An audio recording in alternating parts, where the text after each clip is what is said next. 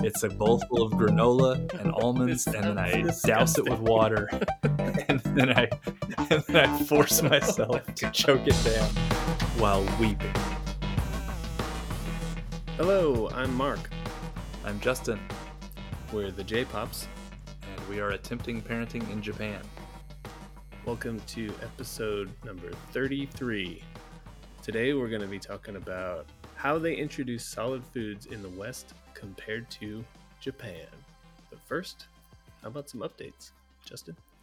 Yes, sir. Uh, we've got a four month old on our hands, and um, in the new town that we've moved into, you know, we're in the moving transition right now, but we've established residence in this new town.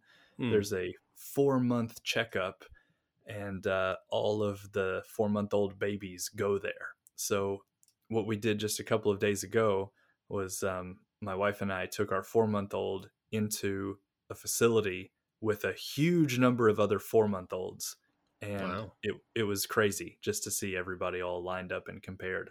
And Hmm. um, it was a really loose check. It was like, um, you know, nothing invasive, but uh, it reminded me of my own health check that I do at work, but just for a baby. You know, they just uh, they measure him up, they weigh him, they ask a bunch of questions about health, like can he hold his head up and this sort of thing. They, you know, gauge his weight on the chart of development and see if he's doing fine. And then you do spend about a minute with an actual pediatrician, and he, you know, gets in there and with a stethoscope and uh, feels like around the neck. I don't know what he's looking for, but um, anyway, Hmm. we did all of that. But the more interesting thing, I mean, clean bill of health, so that's really good. But the really interesting thing to me was seeing like a sample of, say, like, I don't know, by the time we went in and left, we probably saw 15 other four month olds and their mothers. Hmm. I was going to ask how many. Yeah, well, you can really size up the baby. I would guess, you know, there are people in line ahead of us, people in line behind us, and then you see people coming and going from the different rooms. So maybe, let's say, between like 10 and 20 different kids we we laid eyes on. Nice. And um, a couple things stood out about our kid. Uh, I always like to size him up, you know, against the competition. And he, uh, one thing is that his eyes, as a mixed kid, his eyes are just bigger. Like there's no way around it. He's just got these like big Disney eyes. Nico's got some huge eyes. He does. Any way you cut it, if he were fully Western or whatever, he just has large eyes. And so that's noticeable right out of the gate. Um, and the other thing that I noticed, I don't think this is really the result of anything in particular that we do, but Hmm. he was like 10 times as talkative as any other child that we saw. And oh, interesting. yeah, this has been the case every time we go to a pediatrician or to the clinic or to the um, uh, the josanshi, which is what the um, midwife. We'll Mm. sometimes pop into a midwife to get some advice. Every sort of professional that we've seen um, at every stage of the game says like, "This boy is a talker." Oh my god! Like everybody comments on that Hmm. and uh, even the people you know of course who are seeing babies all day every day they say he's a big talker and uh, then he was the only one like making consistent noise you know just cooing and being talkative through the whole thing and i don't think i heard any other baby make any sound that whole time Weird. Yeah uh, so i don't know i mean you could say like oh he's you know bilingual household he's hearing more sounds or whatever but i don't think that's it i think he's just too young for any of that to have made a big difference and then also it it could be that my wife and i are both on parental leave and so we're both home so maybe he is getting like mega facetime all the time with two people who are really trying to engage him whereas Yeah. at maybe a, a nursery school or daycare he might be a slightly more isolated for a bit more of the time. So Hmm. if I had to chalk it up to anything, I would say that it's us, you know, talking to him constantly. Yeah, but I feel like a four month old in general might just naturally try to like use use their voice as much as they can. Yeah, just being entertained by it or something. But I did I noticed a while ago when we were at our, checkup, there Mhm. were other kids there. I don't know how old. They were older than Coda at the time, but I did notice that one of the moms kept shushing her son like all the time. Like the kid wasn't even really saying anything and the mom was like shh shh. shh. How old did you say he was? Did I miss it? Is he like two it was like old? a couple months over over Coda at the time. Oh, so okay. Maybe four four to six months or something. But just I just thought that that was into the weird. ground. yeah. so maybe there's a lot of that going on. Yeah. but some of the other things that I thought, like, well, you know, you just see these other babies and size them up a little bit. And uh, something else that I noticed is I've always thought Nico has a lot of hair. Like he's like Steve off Stranger Things. Like he's got this amazing coif of beautiful hair. Yeah. But we saw one kid at this place who had like hair like at least double the thickness and double the coverage of Nico's hair, you know? Wow. Because Nico's got a lot of like pretty long hair for a four month old, but this kid was just, it was like a Japanese afro on this kid. Yeah, it was amazing. and it was just like, wow, your your opportunities are unlimited, kid. You can do anything you want with that head of hair. And he's four months old and he's just like bobbling around. But uh, so I saw a kid that unseated Nico as the like the hair prince. Um, and then the other thing I saw there was we went to a room uh, that was a pretty big like tatami mat room, and it was kind of like the staging area where everybody sits at a little um, not a tatami mat, but like a foam mat that you put down. You put mm. your baby on it, and then they said, okay, take your baby's clothes off, just get them down to the diaper because we're going to weigh them at the next stage. So there's like 12 mothers in there, all with their babies on a little mat, and they're taking mm. their clothes off, and they say, oh, and if he's uh, if they said if he's got a heavy diaper you should change his diaper. They called it a heavy diaper. So you're supposed to change them and strip them down. And um, there was a kid on his mat four months old like same size as nico looks the same basically you know all the measurements and stuff. And he was just rolling to beat the band. It was like back to front front to back just wow. cruising just like in circles all over the place. And he was unstoppable this kid nice. would he was off his mat constantly, and the mother would put him back on. No matter how she put him down, he was rolling off of it. And Nico's like rolled over twice in his life by accident, you know, and uh, he's not a bit. He doesn't spend a lot of tummy time because he gets so angry about it. But uh, I think he hasn't developed like the coordination to push himself over. But I saw mm. another kid just like a whirling dervish out there just flying around. So I realized, like we've always talked about, your kids hit different milestones at different times. Like our kid right. is talking up a storm, puts all the other four months old to shame, but he doesn't really roll. So it's just, it's always going to be up and down, kind of a crapshoot like that, I suppose. Mm. Yeah. But uh, that was our our weird little four month checkup. I guess another couple of takeaways was that um, I was the only father there uh, that I saw. It was just you know mothers in the same age bracket. This and... is like midday during the week, right? Yeah, exactly.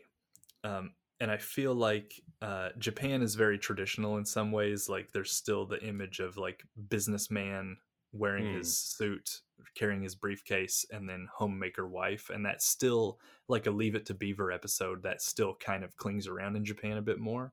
Yeah. Um, though it is changing. But then certain instances you'll see it kind of hit you in the face like oh yeah the four month checkup it's only mothers and babies and that's it and Yumi and I were the only two that went as a couple they did recommend they said try to keep the numbers down if you can just for coronavirus but you're not prohibited from both parents coming so maybe right. that you know kept some fathers away. But what I assume is it was midweek and they were all just hard at work in their cubicles, uh, wearing their cool biz, and um, right. you know probably feeling the cultural company pressure to not take the parental leave and that sort of thing. That's too so, um, bad. Um, yeah, I noticed that as a, as a bit of a difference. It reminded me of when I was in high school or when I graduated from high school and then when my first like semester of college started you know you're only 18 but you uh, don't have some morning classes so i could like go to work in the morning or whatever. And then i realized oh wow during the day there's no one from the age of 5 to 17 at all in society. They're all yeah. in schools. And you realize that there's a totally different world during the day that i had never experienced. And i felt that um, a couple times this week where i was like oh i'm in housewife territory I didn't know that this existed. This is crazy. this is my world basically because I work yeah. from home. So like yeah. when I do my grocery shopping, it's all just housewives out. yeah. It's that uh, I've always said that, but it's like the leave it to beaver thing that you think is a thing of yeah. the past. But here it's uh, just in enough of a percentage, it still exists as the norm to have it be noticeable. I think we were in Aeon the other day, and I actually I saw another dad in there midday. It was like a Wednesday or something, walking around with his kid, same as me. I was like, oh, All yeah, right. there's two of us now. Yeah. It's not the glass ceiling. What would it be? Breaking the the poop barrier. He's breaking the poop barrier.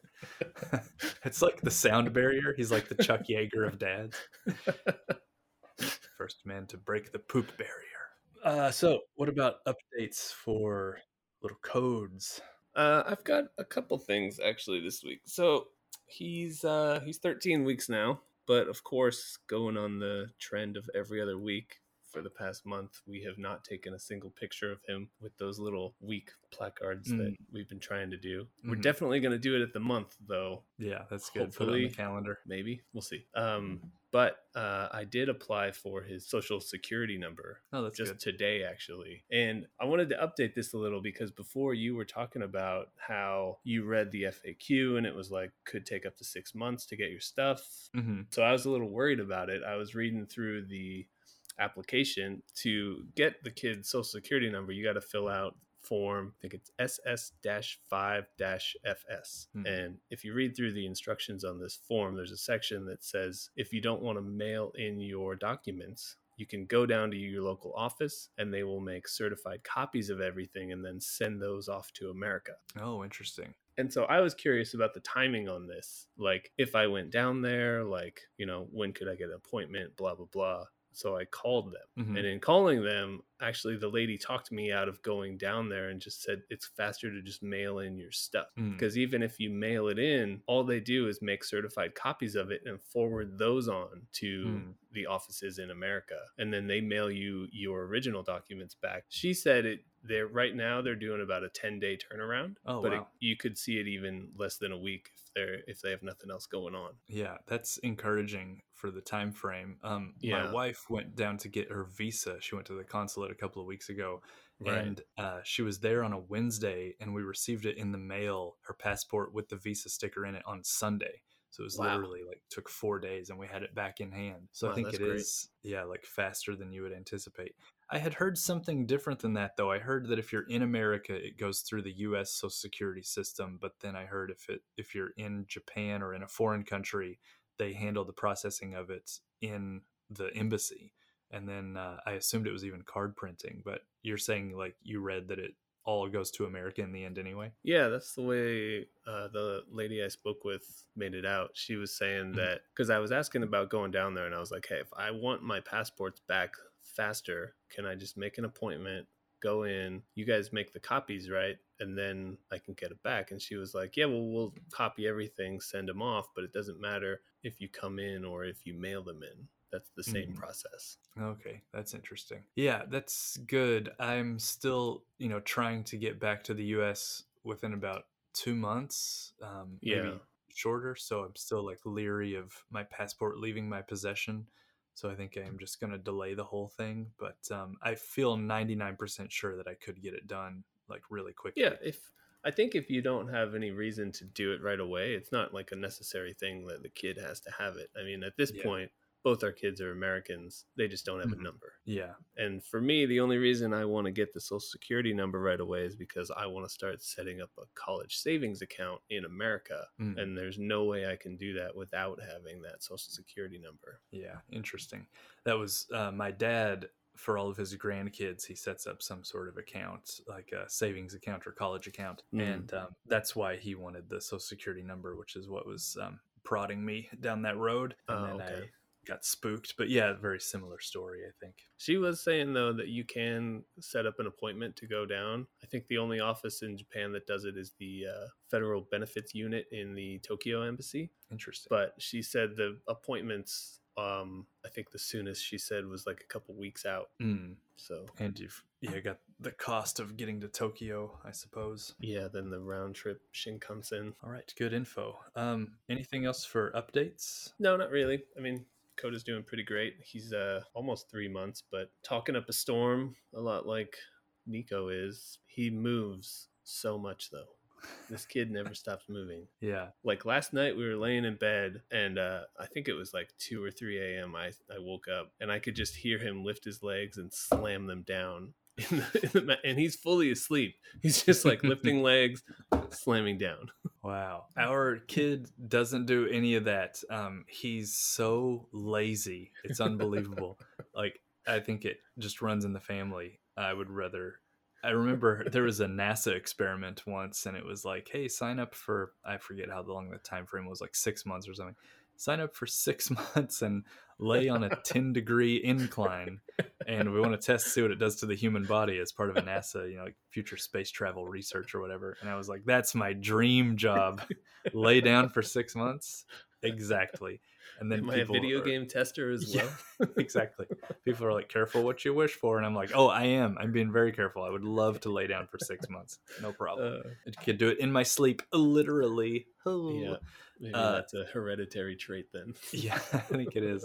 But he doesn't uh, put much into like moving around and uh, he his eyes are going all over the place and he follows people's movements and I do feel like he's trying to figure things out, but he's Mm. just not like actively reaching for things or swinging his fists or anything like that. Oh man, Coda is a is grabbing everything he can these days. We got him a little. It's like a plush blanket doll tiger, hmm and we just like put it in front of him, and then his hands just are like magnets, and they just Wow. cling and grab it, and then he's like, "Oh, I got to put this in my mouth," and then instantly tries to chew it. Yeah, Nico's not that adventurous. He's got a few toys, but he doesn't really care to touch them or manipulate them at all. And Mm. um, if you put something into his hand, he might then swing it around a little bit, but he drops it, and it's never something he does like of his own accord. Hmm. Uh, but I think it's all coming eventually, or I don't know, maybe that's a personality trait that's expressing itself very early. Maybe he'll always, because I feel like on the scale of passive to active, I feel passive. Like I'm happier to watch TV or to even like video gaming. I'm happy to watch somebody play a video game or something. I don't feel the need to like get out of the house and go 100 miles an hour. So, Oh. um, it could be, yeah, the personality coming out, or maybe he'll just Could grow be. into it like all of those other, you know, milestones. It could just be coming down the line just like a month later or something. Well, some people are more active and less, and yeah. I will keep an eye on it though. But uh, I guess we can fire up segment time. onto the segment land. Let's go to segment land. Huzzah!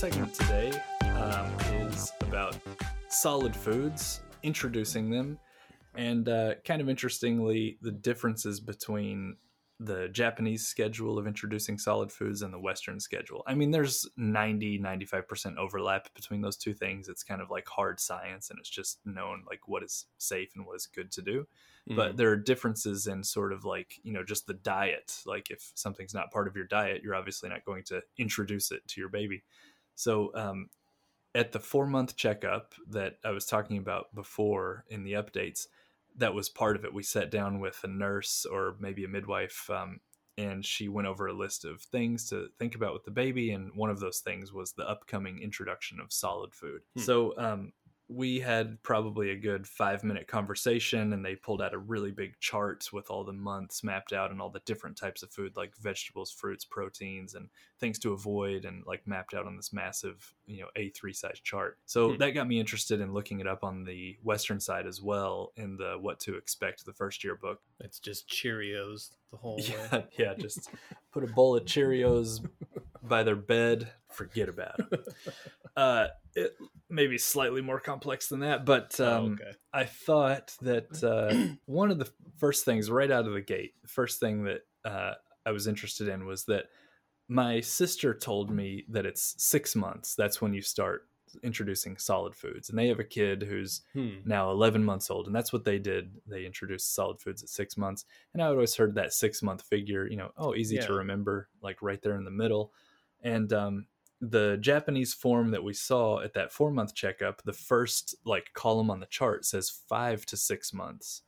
And so Hmm. I thought, hmm, I wonder if they're introducing a bit earlier in Japan. So then I checked the book, uh, the aforementioned What to Expect the First Year uh, by Heidi Murkoff. On page 318, there's a little quote in a box, and it says, um, this is in the fifth month chapter, by the way. It says about eating, baby is still on a liquid mostly diet. Though some parents choose to begin solids during the fifth month, most doctors recommend waiting until the half year mark. So it seems to me that this is sort of the Western consensus that, yeah, you could do it in the fifth month, that's fine, but there seems to be like a medical agreement that maybe six month is like the the uh, optimal time to kick off the solid foods. Hmm. So I think they gave a little head nod to it in the you know the western source the what to expect book. Five months could be okay. In japan they seem to lean into it more fully as though yeah five six months that's when you do it. Is it one of those things where it's like you were saying before with the kid like rolling and doing everything as active as he could like and nico is just sitting there? Could it be like maybe this kid's just ready for solid foods before another kid and then if you think they are five months is fine. But in Yeah, america I- it's more probably like let's just go six to be safe for everybody I think that's exactly it. Um, because even in the book, uh, on the next page, 319, um, they say, uh, like, there are some signs that your kid might be ready to try food. Uh, In the Mm. paragraph leading into those signs, it actually says to decide if your baby is ready for the big step into the world of solid foods at four months or Wow. not till six months or somewhere in between, look for the following clues um, and it says then consult the health visitor Hmm. so uh, they even reference yeah maybe at four months they could have some food but on the previous page they said uh, most doctors recommend waiting until six months so uh, those signs are one is that your kid should be able to hold his or her head up when propped to sit so you need that Hmm. like neck and head control like that's a prerequisite to then start the feeding i think Hmm. um, so be sure that they can do that uh, and then that's even for like the heavily watered down like strained sort of foods they said for anything chunkier you've got to wait until about seven months so that the baby Mm. can even sit up alone like without a chair but you know just sit on the floor alone so um yeah that's kind of the timeline there another one to look for it says the tongue thrust reflex um, and that is like Hmm. uh, something that i had never heard about before but apparently a newborn is born with this reflex that and it's to prevent choking basically. If something winds up in their mouth then they'll just thrust their tongue to like pop it back out of their mouth. I have noticed this a lot with coda. Oh yeah? Is it with foods or toys or something? Well, it's with a binky or Mm-hmm. pacifier. Like almost every time I first put it in, he's like, "No, no, no," and like Yeah. that tongue comes out. yeah get that thing out of there yeah, I didn't know it had a name. Yeah, tongue thrust reflex. I just learned about this today, actually, looking this up. Nice. Um, and it says um, you can test them on this by putting a little bit of like really thinned out food. And by the way, you can thin food with breast milk. So, Hmm. if, as you said, if you had a Cheerio or something, whatever it is, you can mush that up with some breast milk, and then that can be kind of a test. Uh, you can put that on your finger or on a baby spoon and then try to put it in the kid's mouth. And if he's like heavily thrusting it back out of his mouth, then you should wait a bit. Hmm. So the next indicator is if kids start to show interest by reaching for things, like when you're eating something and they're reaching for it themselves, maybe that's uh, just a sign that they're curious enough to want to go for it and they could be amenable to it. Hmm. The next sign it says uh, baby is able to make back and forth and up and down movements with the tongue, um, and you should just watch them carefully to gauge whether they can do this. I guess basically to see if they have the tongue control to sort of handle foods in their mouths. Hmm. And finally, um, it says the little one is able to open wide so that food can be taken from a spoon. So um, I don't know if that's like when presented with a food, if they open their mouth, or just in general terms, can they open their mouth and have that amount of control to accept food? Then that could be a sign that they're ready. Yeah. So those are the things you can look for. And again, we've got that conflicting, kind of conflicting advice, but I guess it's as you say, it's more of a feel thing. And it's like, well, you know, six months thought to be safe. Maybe fifth is okay. Maybe four if you have a, a Hmm. precocious fat little baby who wants to get those foods in there, you can go for it. Uh, the thing that the two countries definitely agree on, though, is um, about the watering down of foods in the beginning. And Mm. you can water them down with um, breast milk. You can water them down with uh, powdered milk, like a you know baby formula that you've mixed up. You can water down that way, Right. and you can also just water things down with water, like if you've boiled it, you know, to the degree that you can just mash it up with a spoon or something that's kind of infused with water. So there are multiple ways to go about it. But uh, in the Japanese instructions, they give very specific like examples and they say like um okay first thing off off the bat on the japanese list and this is a very japanese thing but it's okayu Mm. and uh okayu is that like in english it's actually translated as gruel so it's a little bit like oliver twist style but it's like it's just a rice that's got so much water in it it's like a soupy loose rice you know Mhm. um, maybe similar to grits or something in in America, but uh, it's a gruel or grits, but it's it's definitely a rice based thing. And they say in the Japanese instructions to do like a ten times watered down gruel. And a, a gruel or okayu is already watered down. That's like the point of it. Um, Right. So then they're like, say, okay, do that, but give it a 10x on the water side. Hmm. Um, so that's just how watered down they want this stuff. Uh, and that's sort of in the five to six month range. That's what they recommend for basically everything is like water it down to this extreme degree. To and the English references say like until it's dripping off the spoon, and you might feel Mm. like it's too liquidy, but that's what you want, you know, to make the transition into Gotcha. solid foods. I would, does this like mention anything about like the uh, baby purees or anything like that, or is this all just like converting actual food that we would eat into baby food? On the Japanese side, everything that I read is geared toward home preparation. Okay. and maybe I'll, I'll run through that and then by way of comparison we can get to the us side of things or the western side um, i can't Hmm. remember off the top of my head if they mentioned the baby foods or not but um, uh, we can come to those i'll skip over all the like specific grams or tablespoons or whatever they all vary and they're all very small What a stupid. yeah number. in the it is it's a spoon the size of a table. What gives? What are you even talking about? In the western guides it's like yeah one tablespoon per meal and over time this could increase to four tablespoons. But in the japanese it's like uh, 10 to 30 grams. It's like well i can't picture that either. I don't know. So you have to figure out how to measure this stuff. Like the main category is that gruel. That's the only thing listed. Um, and then the next category on the japanese chart here is vegetables and uh, it's very Japanese in the vegetable choice, of course. Um, uh, I guess the first round of vegetables is uh, goes for either culture, but spinach, carrots, and broccoli, and Mm. it says to boil them to like a softness or a wateriness that you can just make it like a watery paste, basically. Mm. Which sounds like, uh, you know, more or less the consistency of a store bought baby food. Yeah. So I guess it seems to be more or less the same. Then the next round of vegetables are uh, cabbage, of course, and then there's uh, hakusai, which is like a particular Mm. type of Japanese cabbage, listed separately. There's daikon, which is a big white radish. Um, Mm. there's onion, and then there's kabu, which is I don't know exactly what it is. It's some sort of radishy turnipy kind of a thing. I'd never heard of that one. Yeah, I'm not too familiar with it, but um, th- those seem to me like those trad- uh, traditional Japanese vegetables, and Right. all of those again, it says get them to a very soft state through boiling, and then make them into like a mush or a paste, basically. That's the list there. These are again in the five to six month category. Then there's a separate category for fish. And they say that white fish are okay, like the sea bream that we talked about a few weeks Mm. ago. Um, and again, the rule is uh, get these down into a watery paste, boiled.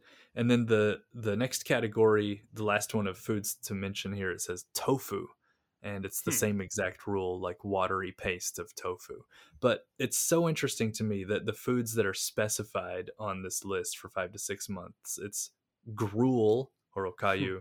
Um, potatoes mentioned, uh, maybe I forgot to mention that, but potato, spinach, carrot, broccoli, cabbage, radish, onion, uh, special Japanese cabbage and turnipy sort of thing, um, white fish, and tofu. So that Sounds seems like so a very healthy.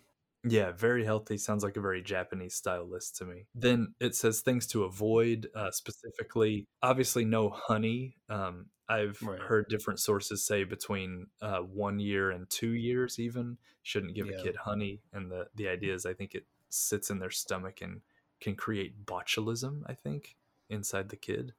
Uh, they can't digest it, and so then bacteria can Mm. grow inside the honey inside the the baby.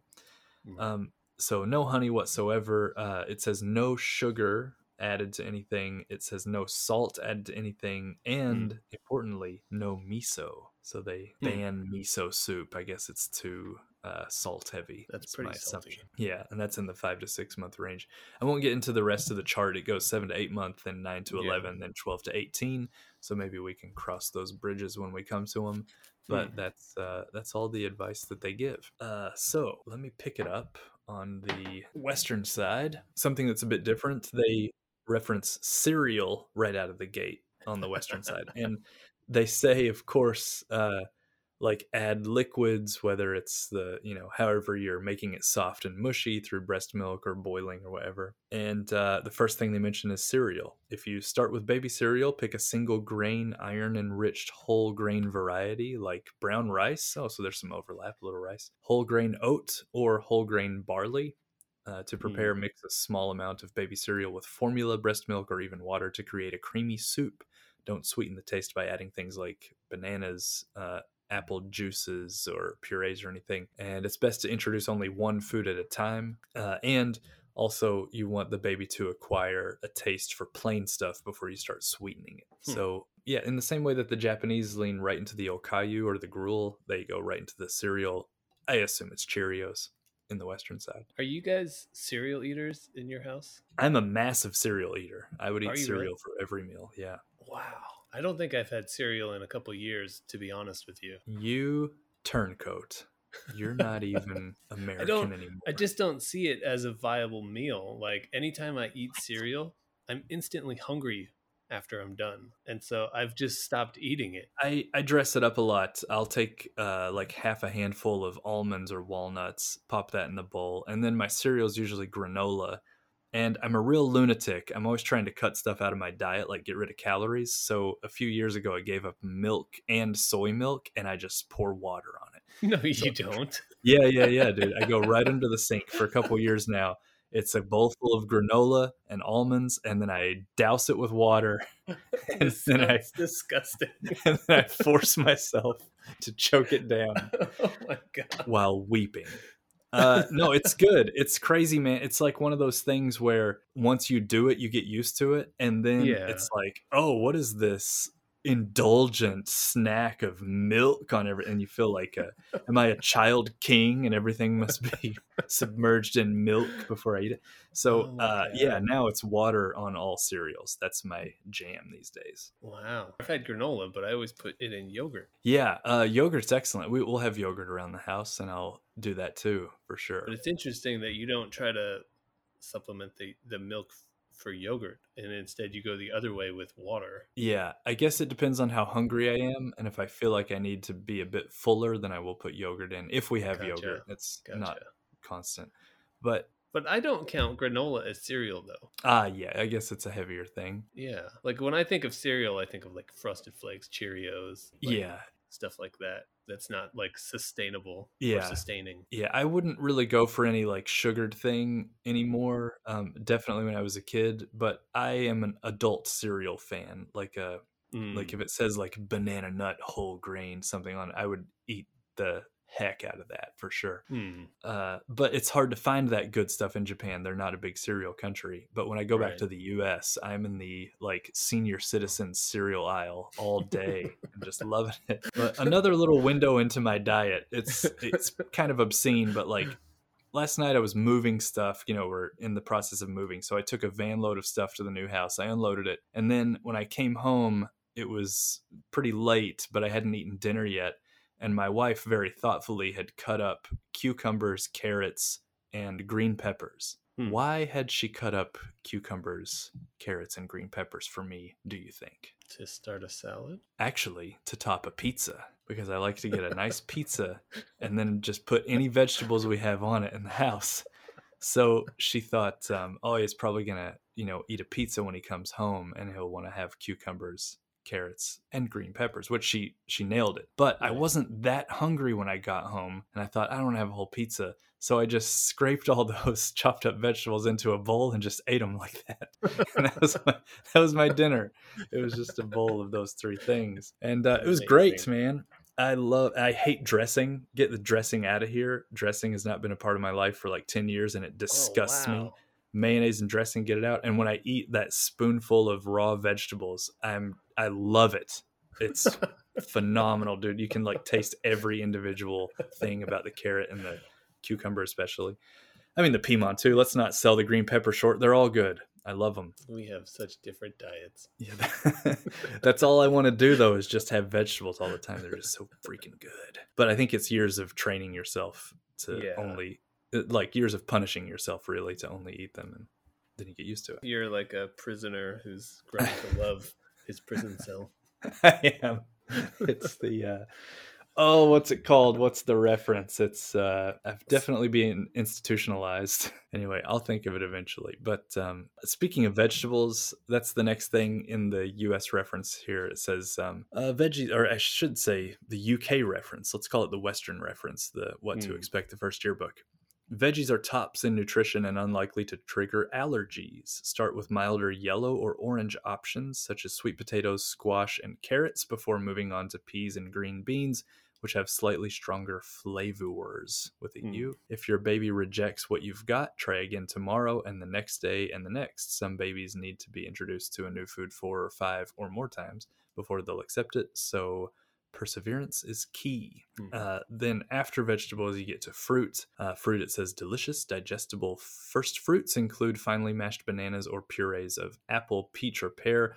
For something Mm. completely different and completely baby friendly, start with smoothed down, mashed, or pureed ripe avocado. It's creamy, yummy, and loaded with healthy fats. Hmm. So, um, yeah, that's all in the sixth month chapter of what to expect the first year that's sort of what they recommend and you'll notice that everything is like pureed and watered down or mixed with breast milk and like very very much the bridge between a liquid Hmm. diet and a solid diet like just bits of grains of whatever it is or little fibers basically Right. mixed into a liquid It's interesting that the Japanese side didn't have any fruit on it. yeah they didn't mention it in the five to six month category not that i saw anyway i think it's coming in the future though Is that because they they seem to make an emphasis on not having like a lot of salt or sugar, and yeah probably the best way to keep out the sugar is to keep out the fruit. So they're like, well, just avoid it all. they mention fruits they come later uh, but those only pop up on the japanese chart from the 9th to the 11th month Oh, wow. and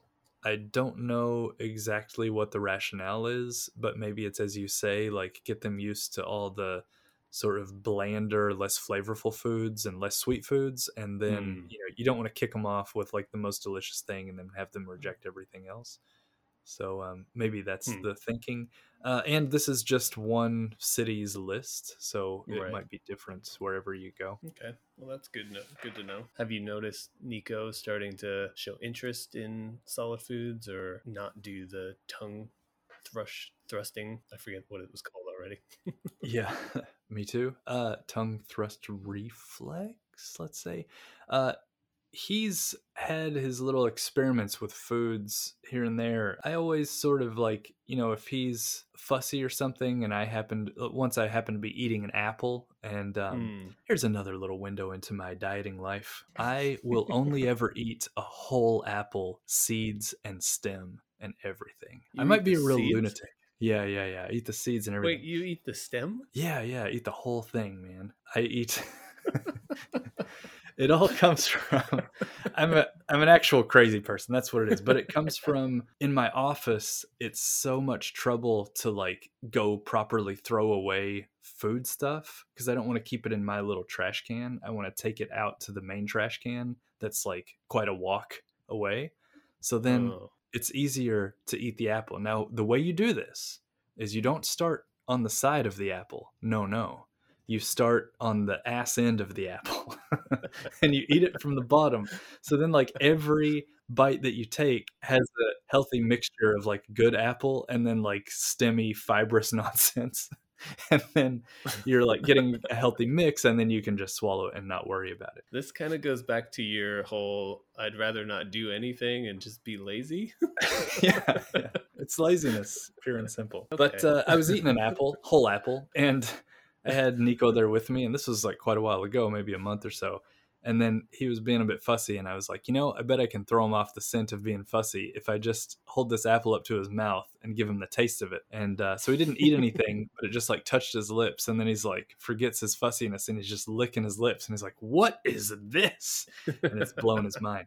But we've done that with little bits of food as time's gone by as we're eating and he like staring at us or something we'll just touch it to his lips and then he like licks his lips frantically trying to figure out what the whole new taste is and we uh we have raspberries growing in the yard and like the first raspberry of the season is a minor big deal so we got the first raspberry and then you know mm. you hmm. can pull off a tiny granule of raspberry and kind of squish mm. it and then uh, we put one of those into his little mouth and he wow. yeah licked around for a long time confused about that so we've you know very slowly introduced this sort of thing to him and we're leading off with the fruits it sounds like actually so that's not advisable but um, yeah we're, we're not in whole hog yet so uh, we're still just feeling it out uh, has coda gotten any food into his mouth even by accident no i don't believe so none that i've been aware of. I yeah. don't think Moe's done it either. Yeah. I told before that another kid shoved some popcorn into Nico's mouth. So he's had a bit of popcorn. He didn't swallow right. it, but he's had a good healthy kernel of popcorn. He, hmm. yeah, just here and there randomly he's had a bit of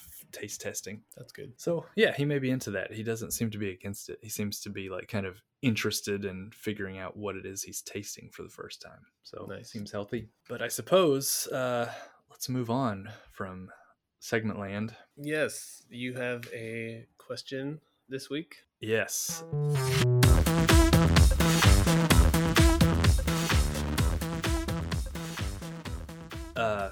So my question for you is preceded by a very brief story. I was in a parking lot. Ayumi was in uh, the city office there taking care of some business, and I was in the parking lot with the baby in much cooler weather than we have now, and uh, a few weeks ago.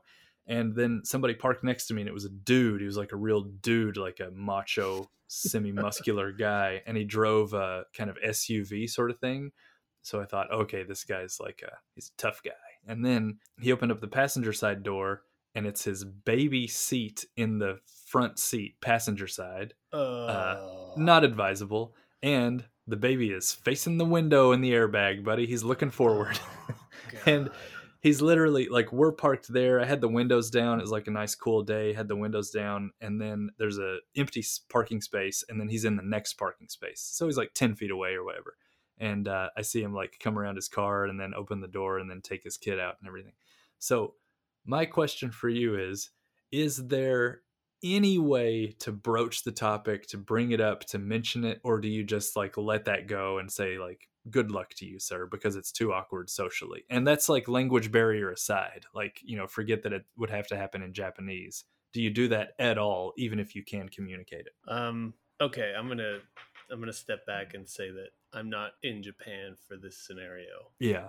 If I'm in America and I see this, 100% I say something to the person. Oh, interesting. Because their kid could die. and yeah. I feel like that's like i mean i'm not i'm not trying to like make the parent feel bad or be a douche by like telling them what to do i just feel like it's kind of like responsible to help prevent somebody's death if i could yeah and like chances are in america you're gonna get in a car accident so be as mm-hmm. safe as you can mm-hmm. and i would I would definitely say it. In Japan, it's harder because, I mean, as a foreigner, if you try to say something like that to a Japanese person, 1st mm-hmm. off, they're probably not going to understand you. Yeah. At least me with my shitty Japanese abilities. Mm-hmm.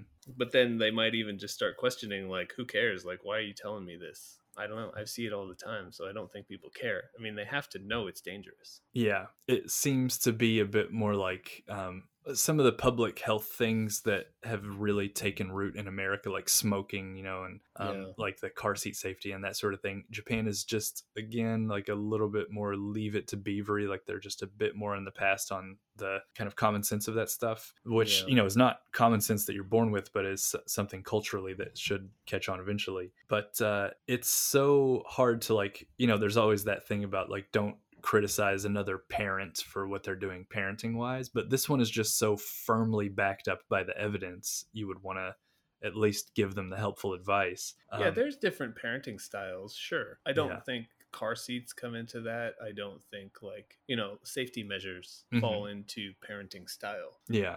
So these are things like if I didn't know how to put a car seat, I would hope somebody would tell me how to put a car seat in, right? Yeah, yeah. The uh I should say, um, just so that I'm clear that I know what I'm talking about, kind of, isn't it like they should face backwards because of whiplash primarily, right? Like if you're rear-ended, your head would snap forward. Uh, it's not exactly how it happens. If you're rear-ended, or if you rear-end someone, your head would snap forward, and a baby's Yeah. soft little neck, and they can't support themselves, so that you might as well face them backwards so that their head sort of like hits that cushion of the car seat. Yeah, I think I think the the logic behind that is that the likelihood of somebody rear-ending you at a high enough speed to create whiplash for the baby facing backwards is not Mhm. enough that if you are going forward at a high speed and hit something, there's a Mm. higher chance of causing damage that way. Oh, that makes sense because you could run into anything, not just Yeah. another car. So statistically, it's more likely to have a head-on collision. Not in the front seat, obviously, because an airbag can break a little baby's neck pretty quick. Yeah,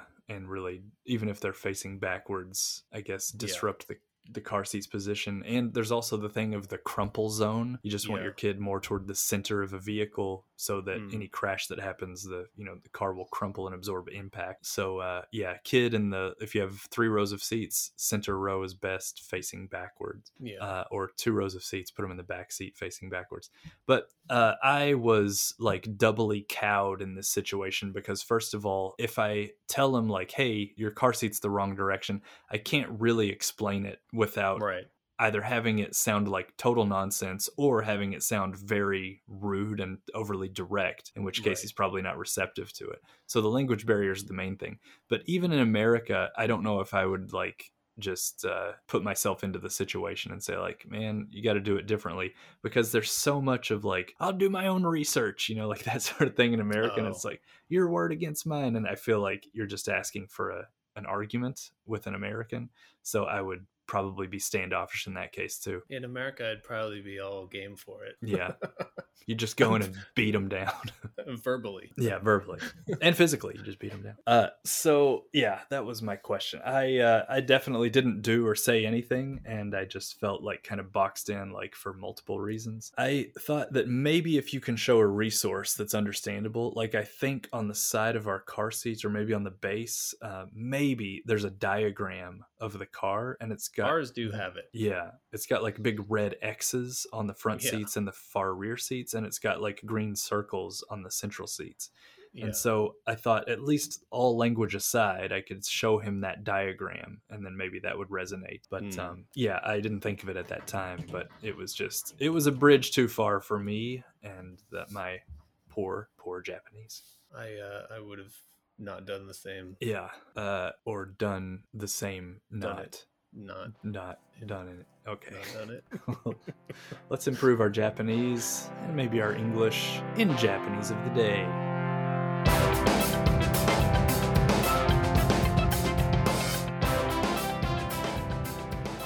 Uh, Japanese of the day. This is actually two words that are uh, kind of different uh, in Japanese, but in English it's the same word. And this happens sometimes where like one language differentiates something further than another language. So you've got like in English, the word I'm talking about is thermometer. And your thermometer tells you the outside temperature, and your thermometer tells you your body temperature. And you've got, you know, anything that measures temperature is a thermometer. But in Japanese, that's not the case. And uh, some of it's related to the kanji, I believe. So Hmm. um, the two types of thermometer, um, you know, the one relevant to your baby is going to be a taionke, taionke, taionke, and the tai means body. The on really means warm, but I think you could say because the first one's body, let's call it body heat, and then Mm. uh, the k is like a total, basically, like a measurement or a total. Hmm. So it means your body heat total. And Taionke, that's the thermometer you'll use for your body. Uh, that's the one you'll need for your baby, like to get the special baby's version that's kind of soft and easy to use. Uh, then there's something else called the ondoke. And the ondoke, in this case, ondo is uh, temperature, but it means like the ambient temperature of the world around you or something. So the temperature Mm. outside. And the ondo ondoke is the total of that temperature or the device to measure that temperature.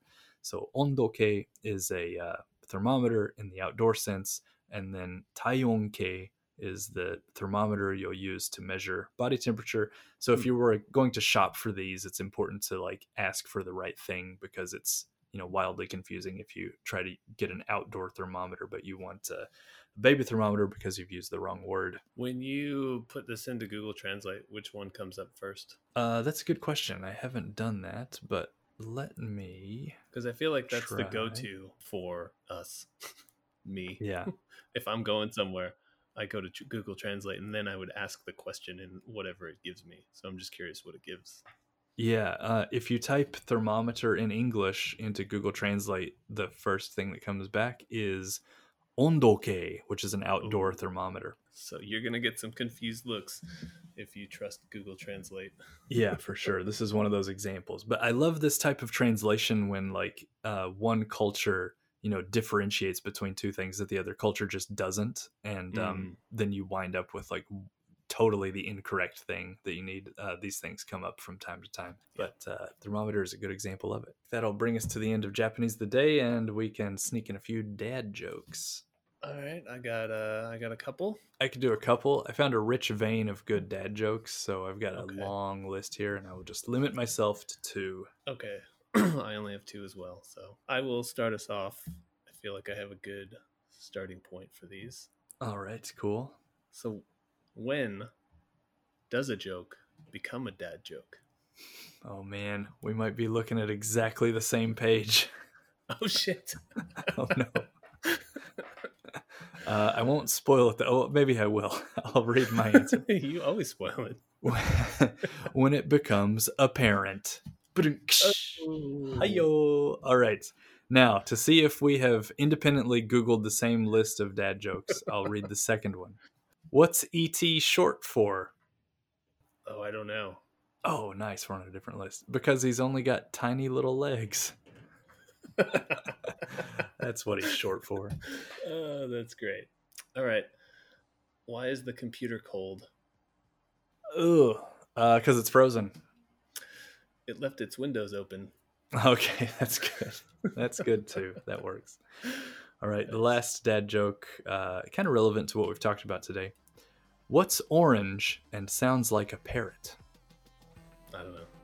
A carrot. Big fan. It's so obvious. Big fan. Nice. All right, I think that'll do it. Yeah. Let's get out of here. So, you sound so resigned. the dad jokes are simultaneously a high and a low. That's for sure. Yeah. Uh, yeah. Thank you for listening. We hope this week's episode was informative and interesting. If you have any questions or comments, please reach out to us either on Twitter at jpopspodcast or by email at info at thejpops.com. Talk to you next time. It's pizza time.